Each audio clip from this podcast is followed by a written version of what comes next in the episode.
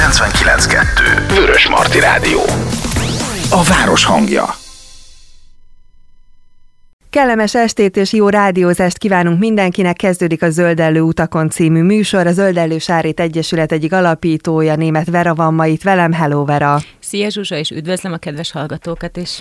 Foglalkozunk az aktualitásokkal, illetve a közelmúlt eseményeivel, majd pedig az állatok világnapjával is. Röviden így vázolnám fel a mai beszélgetésünket. A közelmúlt eseményeire akkor egy kicsit ugorjunk vissza, hogy mi minden volt, amit úgy érzel, hogy ebben a műsorban azért mindenképpen említsünk meg. Alapvetően most a legutóbbi műsorokban is, amikor szerepeltem, mindig ilyen élménybeszámolók voltak, eseménybeszámolók, és hát azóta is az eltelt időben történtek természetesen események, ami a fenntarthatósághoz köthető. Úgyhogy első körben erről szeretnék mesélni egy kicsit nektek.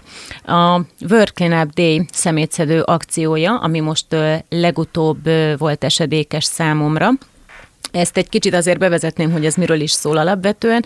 Ez a World Cleanup Day, tehát tisztítsuk meg a Földet, ilyen magyaros fordításban. Ez egy nemzetközi takarítási napként indult, még egy bő 30 évvel ezelőtt Ausztráliában. Azért ősszel amúgy, nálunk ősszel, mert szeptember harmadik szombatjára esik mindig ez, aktuálisan most szeptember 16-a volt ez nálunk, mert Ausztráliában ilyenkor tavasz van, tavasz kezdődik, és hát ugye mit csinálunk mi tavasszal? Általában a téli rövid, és, rövid nappalok után ugye végre kezd kicsit világosodni, kezd éledezni a természet, és mi emberek is, és az az első, hogy ne kellünk nagy takarítani. Legalábbis én mindig ezt láttam a környezetemben, akár ismerős, akár rokon, tehát mm, függönymosás, ablakpucolás és a társaik, valamint a kisebb-nagyobb közvetlen környezetünknek a rendbetétele. És hát erről szól alapvetően ez a kezdeményezés is, hogy tehát ez nem csak a szemétszedésről szól, hanem az, hogy mindenki a maga környezetében, helyben tegyen valamit. Ez lehet akár egy faültetés, akár ugye a szemétszedés, vagy szelektálás a saját gardrobunkban, garázsunkban, amivel utána ugye akár egy garázsvásárt tudunk kezdeményezni, akár az energiahatékonyságra való törekvés, illetve cselekvés, tehát mondjuk szigeteljük le a házunkat, mondjuk ugye nekünk ősz kezdet előtt elég praktikus tud lenni, hogyha a pénztárcánk engedi, vagy szervezünk egy komposztálónapot a környékünkön, és most mindegy, hogy valaki városban lakik, vagy vidéken, tehát meg annyi válfaja és lehetősége van annak, hogy ezt a napot kiaknázzuk. Viszont természetesen, hogy a legtöbb világnap ez is felhívja a figyelmet, hogy ne csak erre az egy napra koncentráljunk, hanem ez mint egy figyelem felhívó nap, viszont hogy építse be az ember a tudatába ezt, és ha lehet, akkor az életébe is, és innentől kezdve ez ne egy évbe egy napot jelentsen, hanem ezt folyamatosan folyamatosan alkalmazzuk az élet minden területén. Erre én most csak egy nagyon egyszerű példát tudok mondani, hogy amikor még iskolába jártam, és ugye hát rohan az ember, ezernyi dolga van, és az íróasztal az tele van mindenféle könyvekkel, dolgokkal, amikor szó szerint kupleráj van, az embernek a figyelme is szétszórt, mint a környezete. Azonban, hogyha rendet raksz, akkor sokkal letisztultabb lesz a kép, könnyebben átlátsz dolgokat, és ugyanez vonatkozik az elmédre, és kitisztultabb lesz, könnyebben befogadsz dolgokat, könnyebben tudsz tanulni. Ugyanez akár egy íróasztalnál a munkahelyen is, ugye sokkal könnyebben tud az ember dolgozni, hogyha tiszta környezetben van. Úgyhogy ilyen szempontból én ezt már egy jó ideje próbálom is alkalmazni a saját életemben, amikor azt azt érzem, hogy nagyon zizegek, nagyon tele a fejem, akkor kimegyek egy picit a kertbe, vagy nekiállok takarítani a lakásba. Egyrészt ez le is nyugtat, másrészt azt, hogy tisztább és rendezettebb lesz a környezetem, nekem is sokkal ö, könnyebb lesz belekezdenem és folytatnom a dolgokat. Ez szerintem alapvetően fontos lenne, hogy ügyeljünk is a környezetünkre magunk miatt. Itt, amit mondtál, szerintem mindenki ismeri, hogy, hogy aki alapvetően egy rendszerető típus, ő nem tud húzamosabb ideig Igen. jól funkcionálni egy olyan íróasztalon akár, ami, ami, ami tele van dobálva, de néha meg kell élni nyilván ezt a végletet is. Viszont uh, itt Magyarországon is nagyon sokan csatlakoztak a World Cleanup Day-hez. Igen, igen. Főleg uh, civil szervezetek, uh, oktatási intézmények, illetve akár cégek is. Uh, ők viszont leginkább a szemétszedésre összpontosítottak, mert ugye ez egy elég látványos dolog. Illetve kiindulva az aktuális aktuális magyarországi helyzetből. Sajnos nálunk a szelektív hulladékgyűjtés, a hulladékkezelés és társaik nem járnak nagyon fényes, fényesen, úgy, mint mondjuk a nyugati társainknál, és ebből kifolyólag pont azért, mert látványos. Nagyon sokan ezt kezdeményezték, így voltunk vele mi is, a Zöld Elősárét Egyesülettel szerveztük le most a szemétszedő akciónkat, illetve a Decathlon közrefogásával, valamint idén már a városgondnokságot is belevontuk ebbe a kezdeményezésbe. Tavaly is már volt egy ilyen, akkor a Sárpentelei parkerdőt tisztítottuk meg a hulladéktól, akkor nem volt meghirdetve civileknek, nem volt városgondnokság, ez csak mi így heten önkéntesek csináltuk. Annyi volt a háttülütő, hogy ez egy elég nagy terület, és a több tíz kilós zsákokat mi több kilométeren keresztül hurcibáltuk, és hát esett is az eső, hűvös is volt, tehát már a kezünk lefagyott, a lábunk lefagyott, nehéz volt a zsákokat cipelni, majd utána a kocsinkba raktuk a nedves, bűzölgő hulladékot, és elvittük, hogy majd szépen otthon elhelyezzük.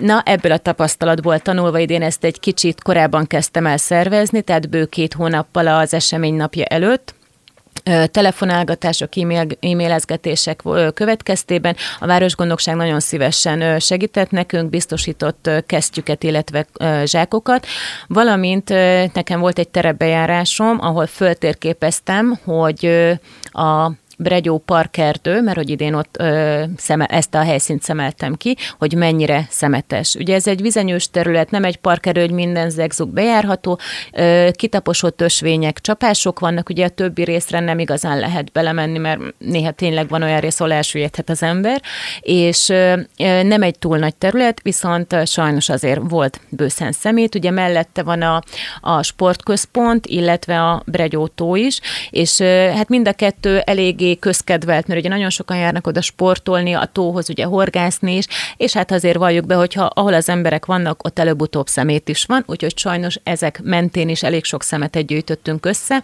viszont voltak szó szerint gócpontok, ahol az építési törmeléktől elkezdve gumiabroncs, kanapé, fotel, és sorolhatnám, ahol egy bekötő út volt, tehát aszfaltos út, úgyhogy sajnos az elég gyanús, hogy onnét autóval célirányosan szállították oda a hulladékot a delikvensek, úgyhogy megkértem a városgondnokságot, hogyha van rá lehetőség, akkor helyezzünk ki kukákat vagy konténert, mert hát azokat elcipelni nem is nagyon tudjuk, illetve hát nekik is sokkal egyszerűbb lesz a hulladék elszállítás, úgyhogy ennek hatására szerencsére egy négy köbméteres kukát kihelyeztek oda nekem, így szépen térképen bejelölgettem nézegettem, GPS koordinát megadtam, hova szeretném, és akkor ez így ö, sikerült is több, ö, több-kevesebb sikerrel, de ott volt a kuka szerencsére, és akkor megoldottuk. Ö, volt most, összesen 15 fővel vettünk részt, ebből volt 9 önkéntes.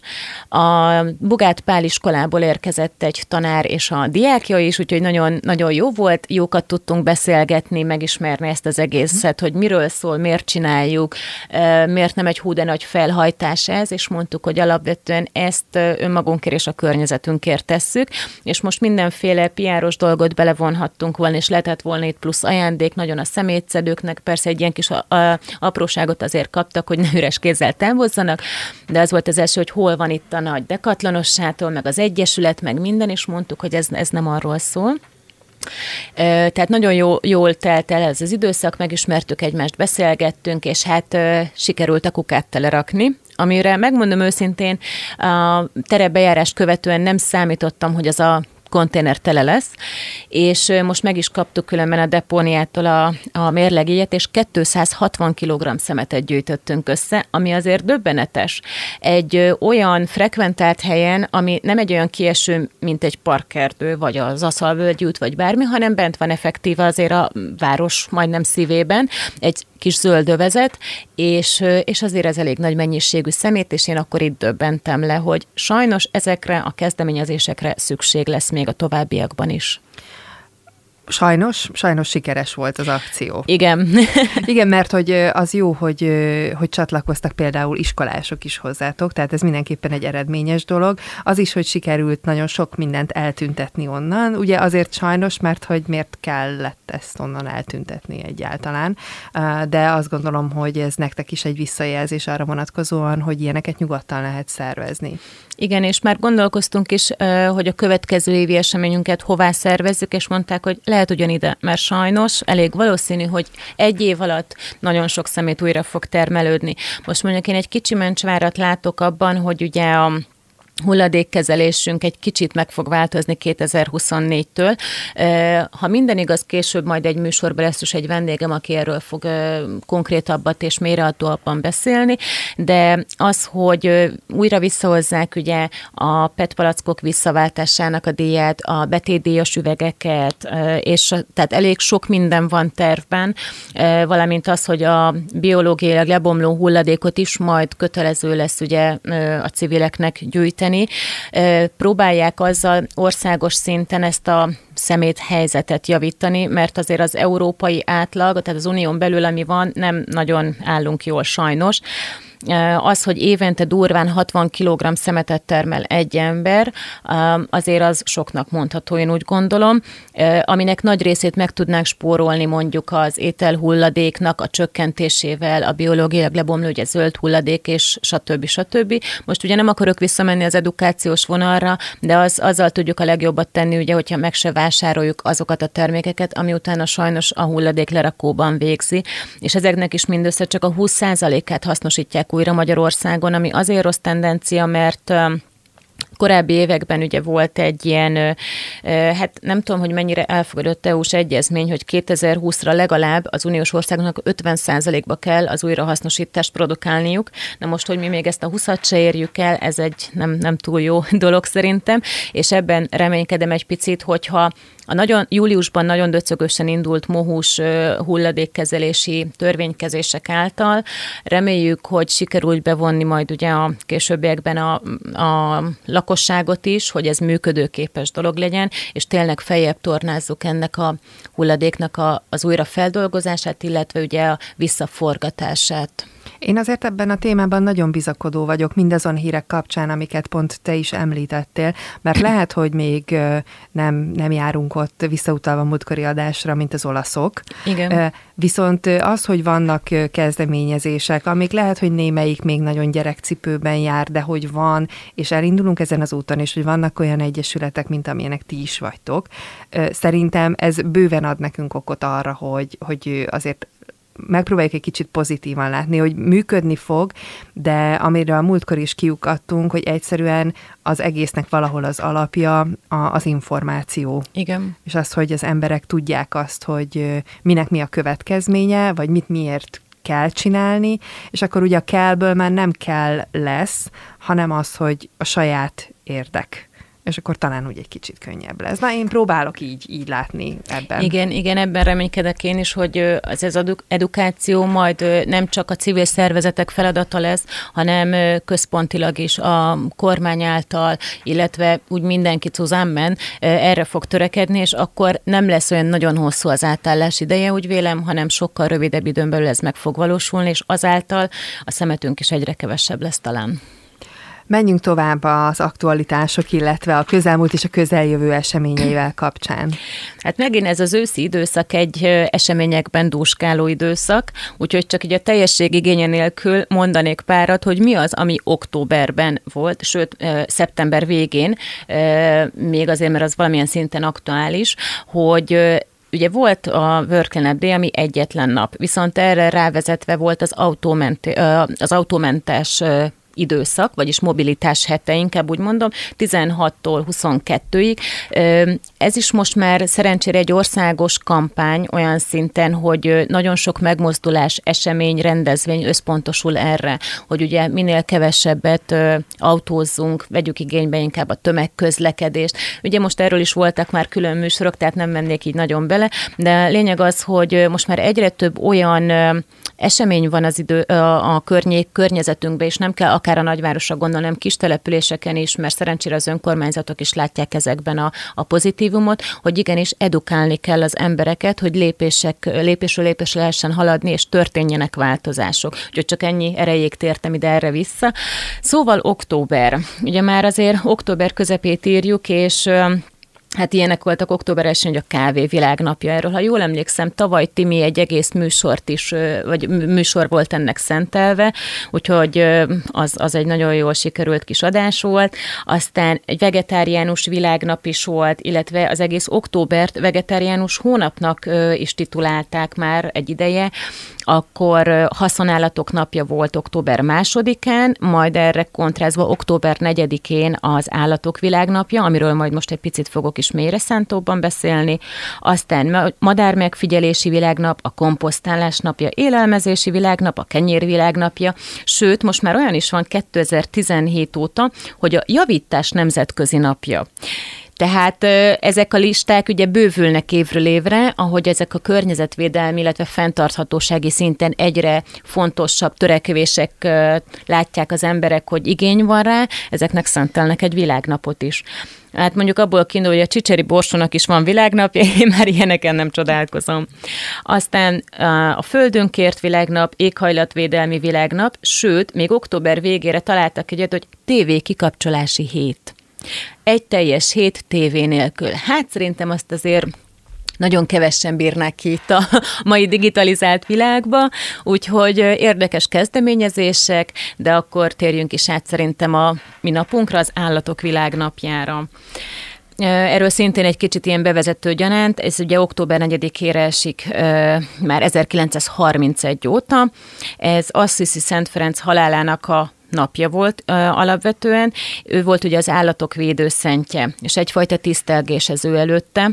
Ö, ő már a 13. században, amikor élt, ő azt hirdette, hogy ö, szeressünk minden olyat, ami körülvesz minket, akár ez élő vagy élettelen. És itt főleg az állatokra gondolt, ugye, mert azt mondták, hogy nagyon megértette az állatok nyelvét, illetve hogy beszélni is tudott velük. Mondjuk erről nem tudok így hozzászólni pro-kontra.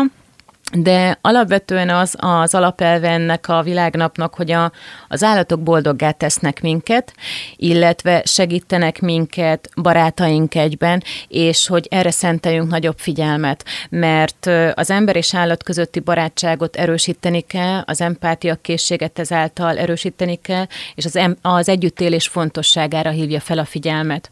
Ugye, hogyha belegondolunk a mai világban, én is most körbenézek, Hát ugye nagyon sok ember, társ vagy akár gyermek helyett állatokat tart, főleg kutyát vagy macskát, és ez egyfajta akár pótszerként, valamilyen helyettesítőként működhet. Régen azért más volt az állatoknak a viszonya az emberhez, valljuk be, ugye haszonállatok voltak, vagy olyan fajta mezőgazdaságban, iparban dolgozó, akár mint a ló, tehát hogy kihasználtuk mondhatni az állatokat, és nem feltétlen mint egy társ a szobába, aki mellén kuckózik. Úgyhogy egy kicsit megváltozott ez az állapot, állapot az idők folyamán, viszont alapvetően az, hogy mi gondoskodunk ugye a házi állatainkról, valamint ott vannak ugye a vadak, akikről nem mi gondoskodunk, hanem az erdők vagy a, a tisztások, viszont ugye ezek meg veszélybe vannak. Tehát ez a nap szintén felhívja a figyelmet arra, hogy a környezetünket védjük, mert ugye minden minden összefügg, és ha már nem lesznek erdők, nem lesznek vizek, akkor az állatok se lesznek, mert nem lesz élőhelyük, illetve ugye táplálékuk. Erre különben egy nagyon jó kis lehetőség a, a Greenpeace-nek vagy a WWF-nek, hogy például örökbefogadási lehetőség van, akár egy jeges medvéd vagy egy pumát jelképesen természetesen örökbe tudsz fogadni. Ez egy adomány jelent alapvetően, és te elmondhatod, hogy van neked egy örökbefogadott állatkád, akikről, akiről kapsz mondjuk híreket, és ezt az adományt az ő védelmükre fordítják például.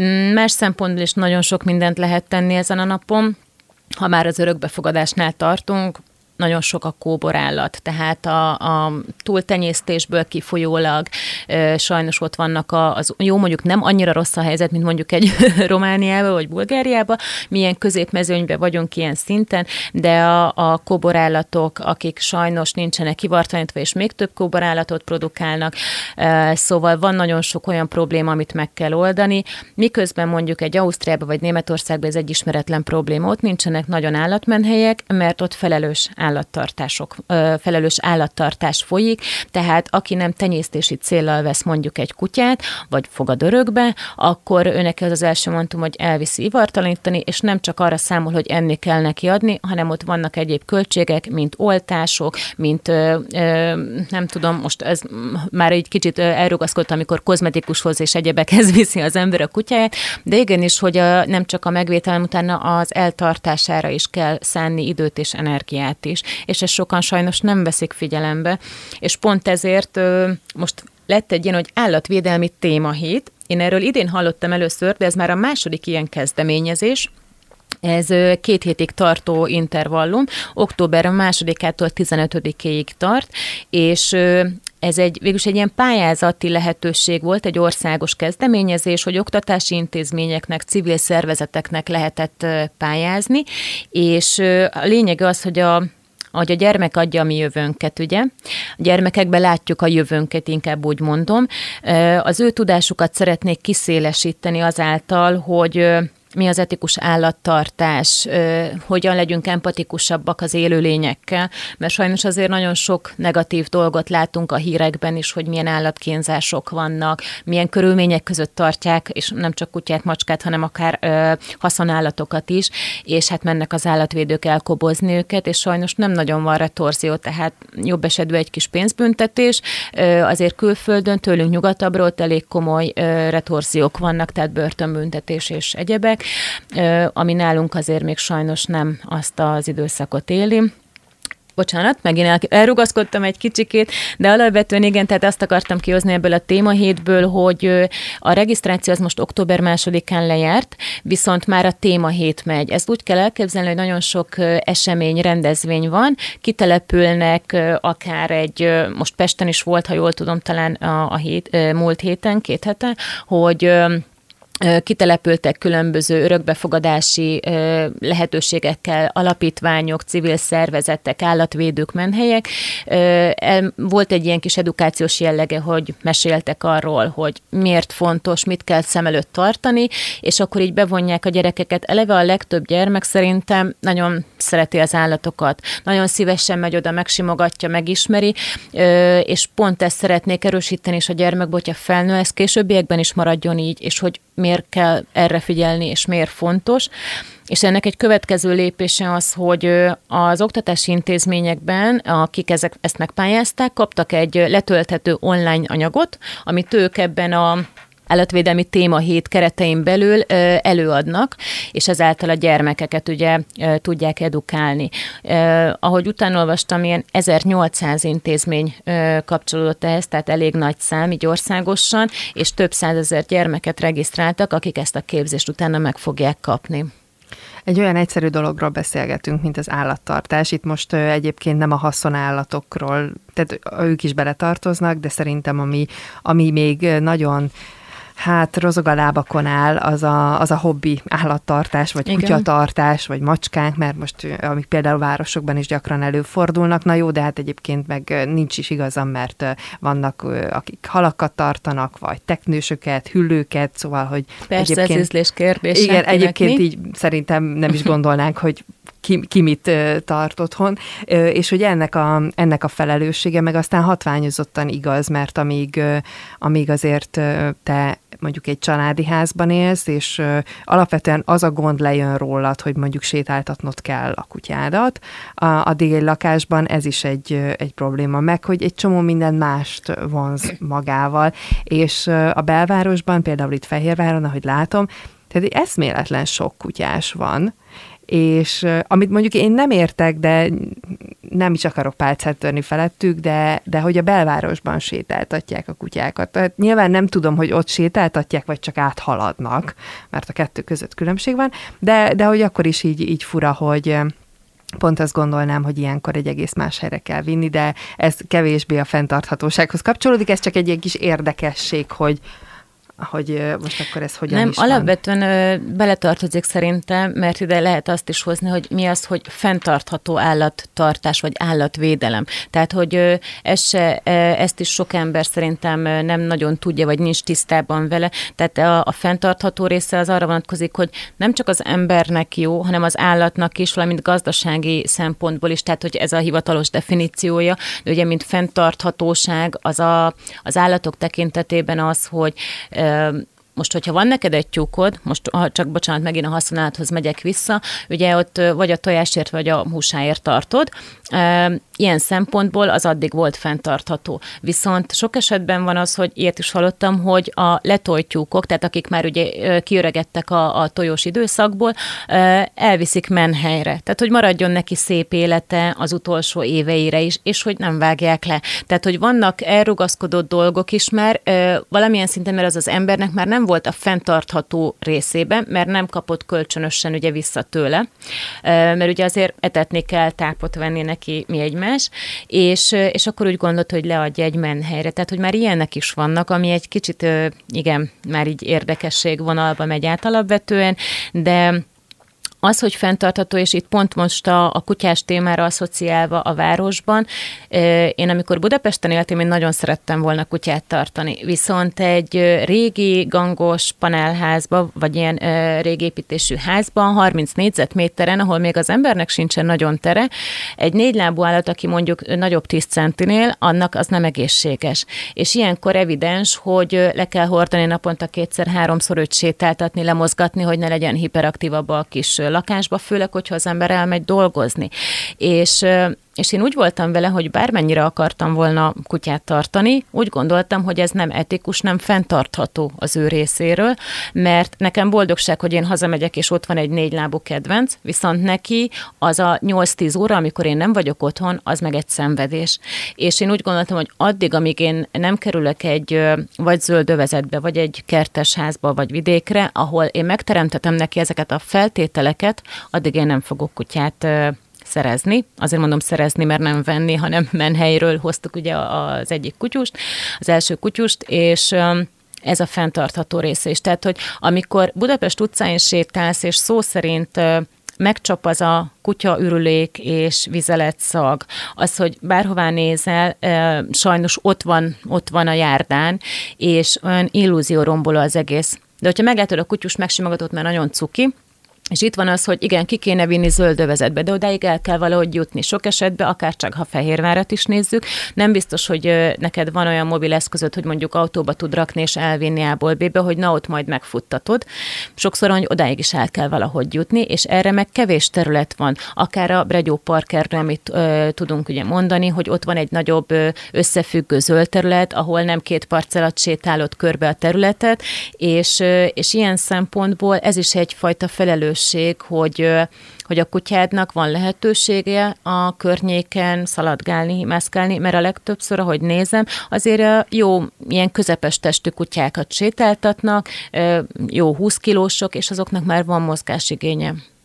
Na igen, és akkor itt jön be az, hogy te felelősen el tudod-e dönteni igen. azt, hogy, hogy belefér a te életedbe, és nem csak a megsétáltatás ideje, hanem minden mással együtt, hogy tudod-e biztosítani az, azokat a körülményeket, amik, amik nekik kellenek, és hogy mennyi minden hát felesleges dolog épül köré mert nekem is volt kutyám egyébként lakásban, szóval így, hát most már ez elég régen volt, de, de azért így visszaemlékszem, hogy, hogy azért jó néhány dolgot be kell szerezned, meg ugye, amikor arról beszélünk, amit te is mondtál, hogy bizonyos ideig az a kutya mondjuk lehet, hogy egyedül lesz otthon, meg hát a saját szórakoztatásodért is, ha bemész bármelyik ilyen üzletbe, ahol kis állatoknak tartanak mindenféle kiegészítőt, meg nyilván tápokat.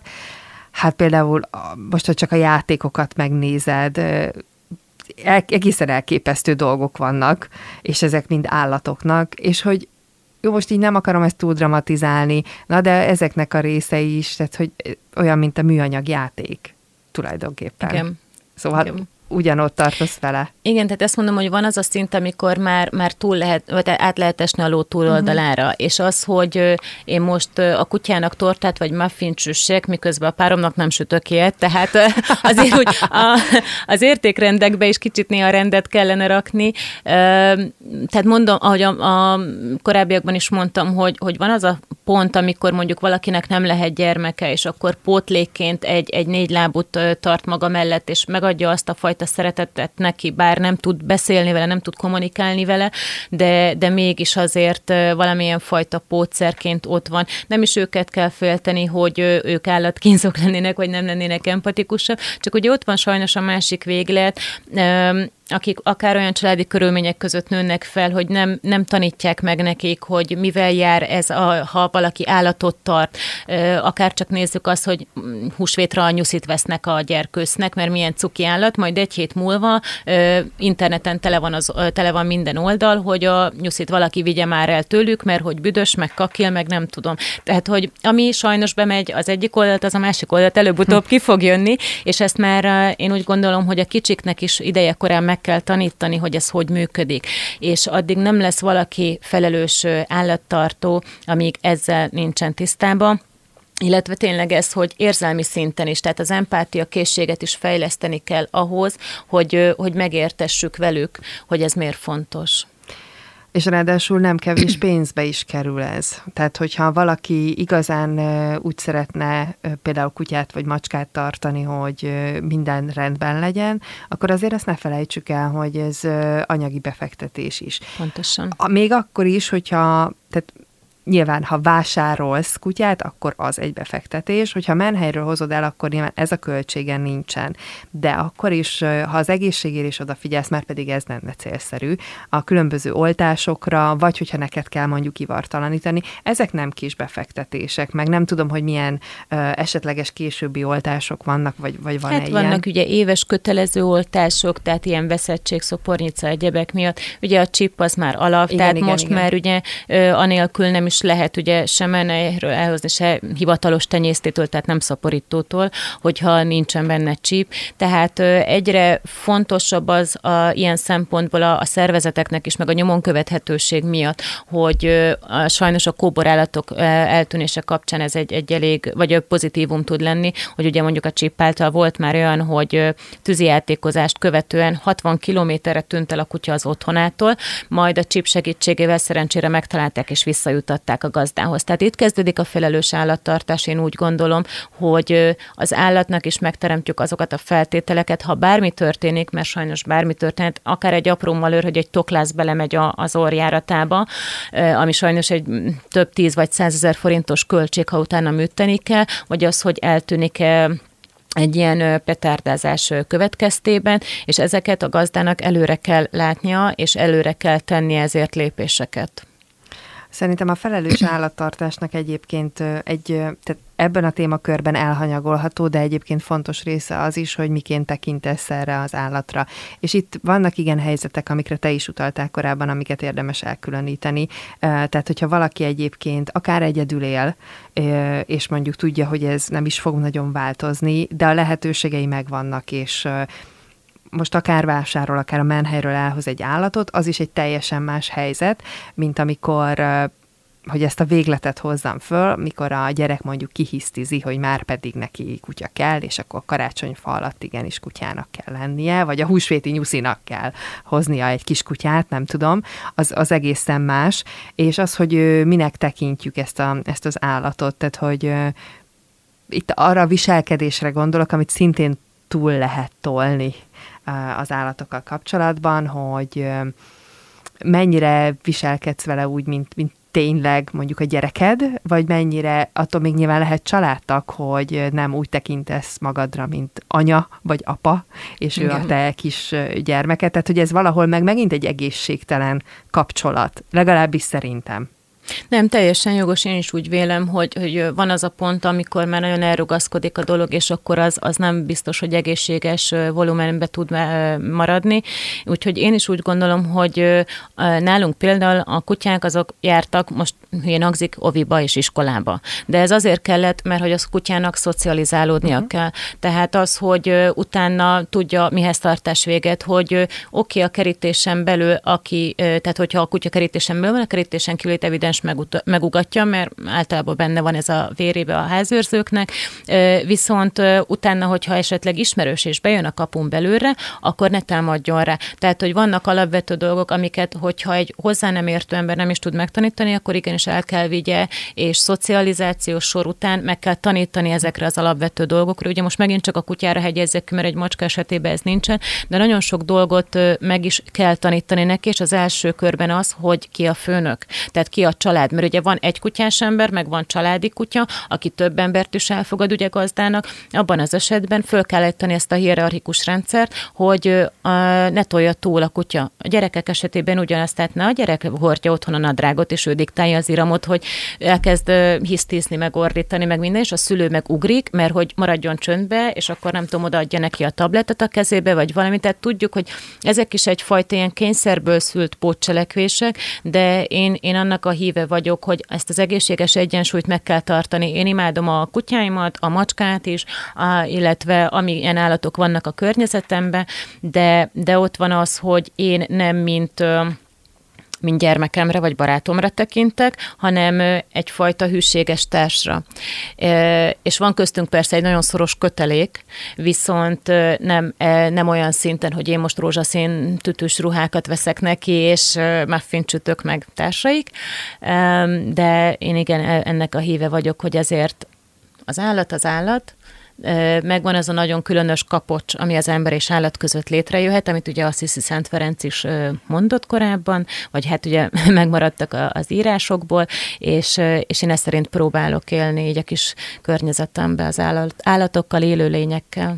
Szóval az állatok, tehát felelősségteljes állattartás témakörében, amiről beszéltünk, az nyilván a környezet megteremtése, az állat mozgásigényének, a, hogy ki tudjuk-e szolgálni, vagy sem, a táplálása. Nem hegyeztük ki, de talán ez egyértelmű, hogy hogy az utódokra is gondoljunk, vagy ne, tehát, hogy akkor az ivartalanítás, Igen. mint itt fellépő Igen, dolog. mert itt, itt nem is beszéltünk a szaporítókról, ami teljesen más, mint a tenyésztő, és ugye most ez a pusztavám eset, ami történt Igen, a 72 kutyával, tehát most azt nem is szeretném felhozni, mert ugye a műsoridőnek lassan vége, és hogy á, tehát úristen, hogy emberek hogy tudnak így az állatokkal bánni, én teljesen elszörnyedek. Tehát jó, mindegy, menjünk is tovább, mert csak lehúznak ezek a hírek sajnos. Igen, egyébként ez egy egészen elképesztő eset, de hogyha most itt a reklám helye, hogyha valaki egyébként ezt szeretné jobban megismerni ezt az esetet, akkor egyébként a Vörös Marti Rádió YouTube csatornáján föl van töltve, és Molnár Tamásné Zsazsa az Aska vezetőjével beszélgetett Sasvári Csilla, szóval ott egyébként minden részlet ott vagy pontosan mi történt, úgyhogy ezt most így ide nem hozzuk, de egyébként fura dolgokra igen képesek igen. az emberek, még úgy is, hogy jó szándékkal próbálják tenni. Ez egy mhm. erőteljes Erős időze, macska körömbe ez a jó igen, igen. Igen, és kérdőjele, mindegy, azt a beszélgetést ott megtalálják, de igen, a szaporítók, a tenyésztők is egy, egy óriási kérdés. Szerintem egyébként minden olyan témát érintettünk, ami az állattartással kapcsolatos. Nekem még egy jutott eszembe fenntarthatóság szempontjából, és nyilván azért, mert én ezt nem érzem át annyira, és nem tudom, te mit gondolsz erről, amire még adás elején egy, egy haloványit utaltam, hogy mennyire fenntartható vajon itt, akár Fehérváron, vagy a környéken, olyan állatot tartani, ami egyébként nem tartozik ide. Például jó, nem ismerek senkit, aki piton tartana otthon, de most ilyen egészen extrém dolgokra gondolok, tehát a, amik Magyarországon egyébként nem is léteznek, nem is élnek, és tehát, hogy, hogy nekem ez, tehát ha, ha szigorúan a fenntarthatóságból uh-huh. nézem, akkor ez nekem például egyáltalán nem az. Abszolút, tehát ami, ha már csak a karbonlábnyomot veszem alapul, hogy mondjuk egy brazil erdőből hozták el azt a kígyót, vagy nem tudom milyen élőlényt becsempésztek akár tájföldről, tehát annak is ugye van egy elég súlyos környezeti lábnyoma, hogy akár tízezer kilométerről behozták az országba. Más az, hogyha most állatkereskedésből veszi hivatalosan papírral és fizet érte, de én ezeket is nagyon megkérdőjelezem, és pont ebből kifolyok, hogy ezek az extrém állatok extrém körülményeket kívánnak. Tehát az, hogy mondjuk egy leguen, vagy nem tudom, ilyen melegkedvelő állatnak egy olyan szobát vagy terráriumot kell teremteni, ahol folyamatosan ugye lámpákkal kell világítani, a megfelelő hőmérsékletet biztosítsuk, akár speciális táplálék kell nekik, stb. Az lehet, hogy egy kicsit zsebben nyúlósabb lehet akár egy embernek, mint mondjuk egy kutyus vagy egy macska tartása. Ilyen szempontból, amit viszont én mondtam már korábban, hogy amikor Pesten éltem, és nem voltam hajlandó addig, bármennyire szívem szakadt meg, és szerettem volna kutyát tartani, amíg én azt nem tudtam azt a környezetet biztosítani neki, azt mondtam, hogy én inkább lemondok erről a fajta szükségletemről. Tehát Ugyanez vonatkozik szerintem erre is, hogy én nem tartom helyén valónak, hogy most egy kígyót mondjuk egy nem tudom, kétszer egy méteres terráriumba bezárva tart az ember. Tehát hol annak a mozgás igénye, az, hogy egész nap ott van, nem, nem hiszem, hogy ő kivesz és játszik vele.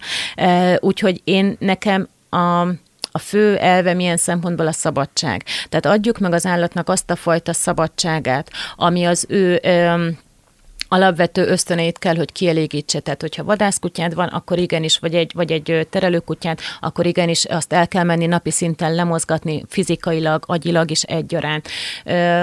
És, és amíg ezeket a feltételeket tudja az ember, hogy mire van szükség annak az állatnak, és nem tudja megteremteni, akkor én szerintem az nem egy felelős állattartás, és ebből kifolyólag nem is egy fenntartható. Zárszónak szerintem ez tökéletes a mai adásra. Vera, köszönöm szépen, hogy itt voltál. Én is köszönöm szépen. Vörös Marti Rádió. FM 992.